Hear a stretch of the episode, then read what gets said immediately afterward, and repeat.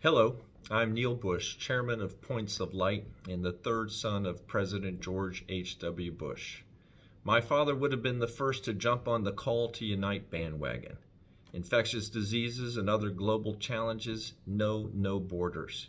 To fight this pandemic, to get our cities and nations going again, it is critical that peoples from across the globe find our common humanity, that we lock arms, that we work together, that we put aside our differences, that we find the light that resides in us that calls on us to help our fellow man, and that we unite in service to others.